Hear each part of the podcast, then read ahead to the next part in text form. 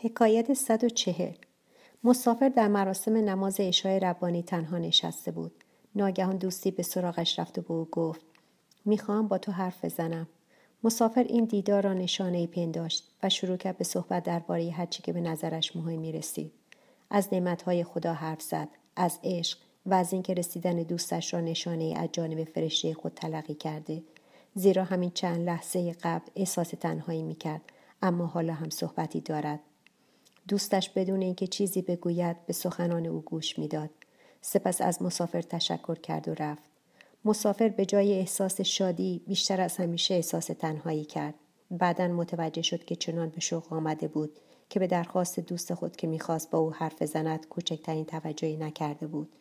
مسافر نگاهی به پایین انداخت و دید کلماتش بر زمین افتادند زیرا خواست کائنات این بود که در آن لحظه کار دیگری انجام شود. حکایت 141 سه پری به مراسم غسل تعمید شاهزاده دعوت شدند. هدیه نخستین پری به شاهزاده این بود که عشق خود را پیدا کند. پری دوم به او ثروتی فراوان داد تا هر کاری که دوست دارد انجام دهد. سومی به او زیبایی هدیه کرد. اما مثل همه قصه های پریان سر کله جادیگری پیدا شد که از اینکه به این مراسم دعوتش نکرده بودند سخت به خشم آمده بود. او شاهزاده را نفرین کرد. حالا که تو همه چیز داری من از این هم بیشتر به تو می دهم. تو به هر کاری دست بزنی استعدادش را خواهی داشت. شاهزاده تبدیل به جوانی خوش قیافه ثروتمند و عاشق شد اما هرگز نتوانست رسالت خود را در روی زمین به انجام برساند. او نقاش، مجسم ساز، موسیقیدان و ریاضیدانی چیر دست بود اما هرگز نمی توانست کاری را به آخر برساند. به خاطر اینکه هر کاری زود دلش را می‌زد و می‌خواست به سراغ کار دیگری برود. استاد می‌گوید همه راهها به یک جا ختم می شود اما شما راه خودتان را انتخاب و آن را تا آخر طی کنید. همه راه را انتخاب نکنید. حکایت 142 در متنی از یک نویسنده ناشناس از قرن هجدهم حکایت یک راهب روسی نقش شده که به دنبال یک راهنمای معنوی میگشت روزی به او گفته شد که در فلان دهکده عابد خلوت نشینی زندگی می کند که شب و روز خود را وقف رستگاری روحش کرده است. راهب با شنیدن این خبر به جستجوی آن قدیس رفت و هنگامی که آن عابد خلوت نشین را پیدا کرد به او گفت از شما می‌خواهم که در راه روح مرا راهنمایی کنید. عابد خلوت نشین به او پاسخ داد. روح راه خودش را دارد و فرشتهتان شما را راهنمایی می کند شما بیوقف دعا کنید. من بیوقف دعا کردن را بلد نیستم. ممکن است شما به من یاد دهید؟ اگر بلد نیستید بیوقف دعا کنید پس از خدا بخواهید که این کار را به شما بیاموزد. راهب گفت شما به من هیچی یاد نمی دهید چیزی برای یاد دادن وجود ندارد چون ایمان را نمی‌توان مثل دانش ریاضی به کسی انتقال داد. شما راز ایمان را بپذیرید تا خدا خود را بر شما آشکار سازد. حکایت 143 استاد می‌گوید بنویسید. چه نامه باشد چه خاطرات روزانه و یا فقط چند یاد داشت مثل وقتی که با تلفن حرف می‌زنید اما بنویسید. ما از طریق نوشتن به خدا و دیگران نزدیکتر می شویم.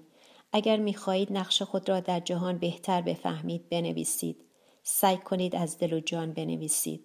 حتی اگر هیچ کس کلمات شما را نمی‌خواند یا از آن هم بدتر حتی اگر کسی آنچه را که شما نمی‌خواهید خوانده شود می‌خواند صرف نوشتن کمکمان می کند که سر و سامانی به افکار خود دهیم و آنچه را که در اطرافمان قرار دارد روشنتر ببینیم. قلم و کاغذ معجزه ها می کنند رنج و درد را تسکین می دهند به رویاها جامعه حقیقت می پوشانند و امید از دست رفته را برمیگردانند. کلمه قدرت دارد. حکایت 144 راهبان صحرانشین پذیرفتند که باید دست فرشتگان را برای عمل باز گذاشت و به این منظور گاهی کارهای موسکی انجام می‌دادند مثلا با گلها حرف می‌زدند یا بیدلیل میخندیدند کیمیاگران از نشانه های الهی پیروی می کنند. سرنخهایی که مفهوم چندانی ندارند اما عاقبت ما را به جایی می رسانند.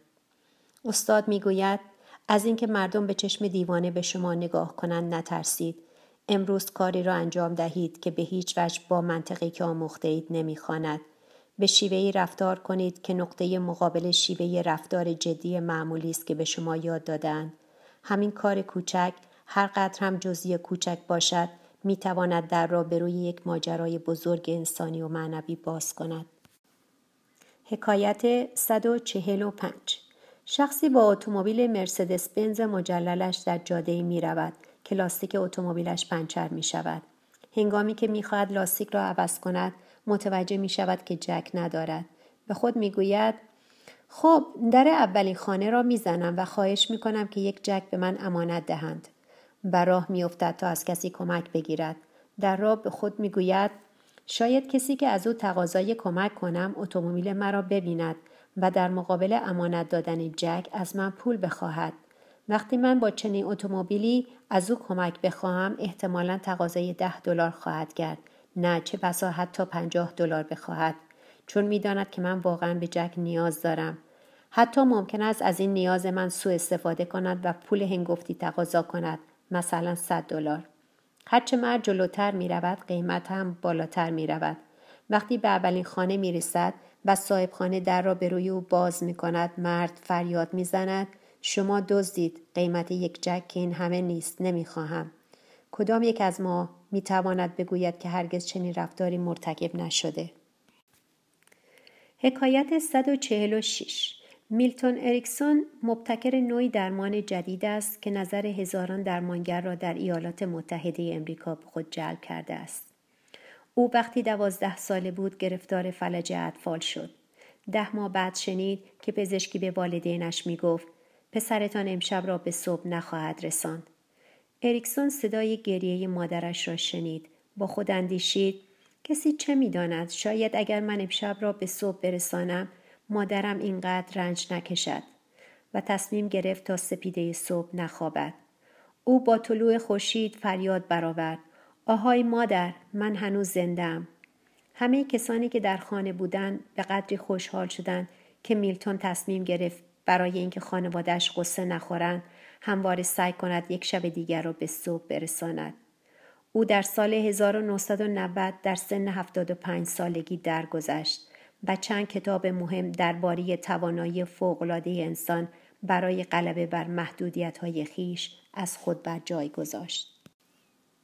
حکایت 147 طلبه به پدر روحانی سرپرست سومه گفت ای پدر مقدس دل من پر از عشق دنیاست و از وسوسه های شیطان پاک شده قدم بعدی چیست پدر روحانی از آن شاگرد خواست که با هم به دیدار بیماری بروند که نیاز مبرمی به تدهین داشت. پدر روحانی بعد از دلداری دادن به اعضای خانواده بیمار متوجه چمدانی شد که در کنجی قرار داشت. پرسید در آن چمدان چیست؟ برادرزاده بیمار گفت لباسهایی که امویم هرگز نمی پوشد. او همیشه فکر می کرد که ممکن است روزی بخواهد آنها را بپوشد اما لباسها در چمدان پوسیدند. وقتی از خانه بیمار بیرون آمدن پدر روحانی به شاگرد گفت آن چمدان را از یاد نبر. اگر گنجینه های معنوی در دل داری همین حالا از آنها استفاده کن وگرنه میپوسند. حکایت 148 عارفان می‌گویند وقتی راه معنوی خود را آغاز می کنیم اغلب می خواهیم با خدا حرف بزنیم و کار به جایی می کشد که با آنچه او می خواهد به ما بگوید گوش نمی دهیم. استاد می گوید قدری آرام بگیر. آسان نیست. ما فطرتا نیاز داریم که کار درست انجام دهیم و فکر می کنیم اگر بیوقفه کار کنیم موفق می شویم. آنچه اهمیت دارد تلاش است و زمین خوردن و برخواستن و بار دیگر تلاش را از سر گرفتن. اما بگذارید خدا هم کمکمان کند.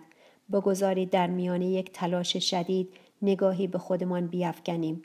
بگذارید خدا متجلی گردد و هدایتمان کند. بگذارید گاهی خدا ما را در دامان خود بنشاند. حکایت 149 جوانی که می‌خواست وارد راه معنوی شود به سراغ یک پدر روحانی در صومعه سکتا رفت. پدر به او گفت تا یک سال به هر کس که به تو حمله می کند پولی بده جوان هر بار که مورد حمله قرار می گرفت پولی می پرداخت. در پایان سال به سراغ پدر روحانی رفت تا ببیند قدم بعدی چیست. پدر گفت به شهر برو و برای من غذا بخر. به محض اینکه جوان سومه را ترک کرد پدر روحانی خود را به شکل یک گدا درآورد و از راه میانبری که بلد بود خود را به دروازه شهر رساند وقتی جوان نزدیک شد پدر روحانی شروع به اهانت به او کرد.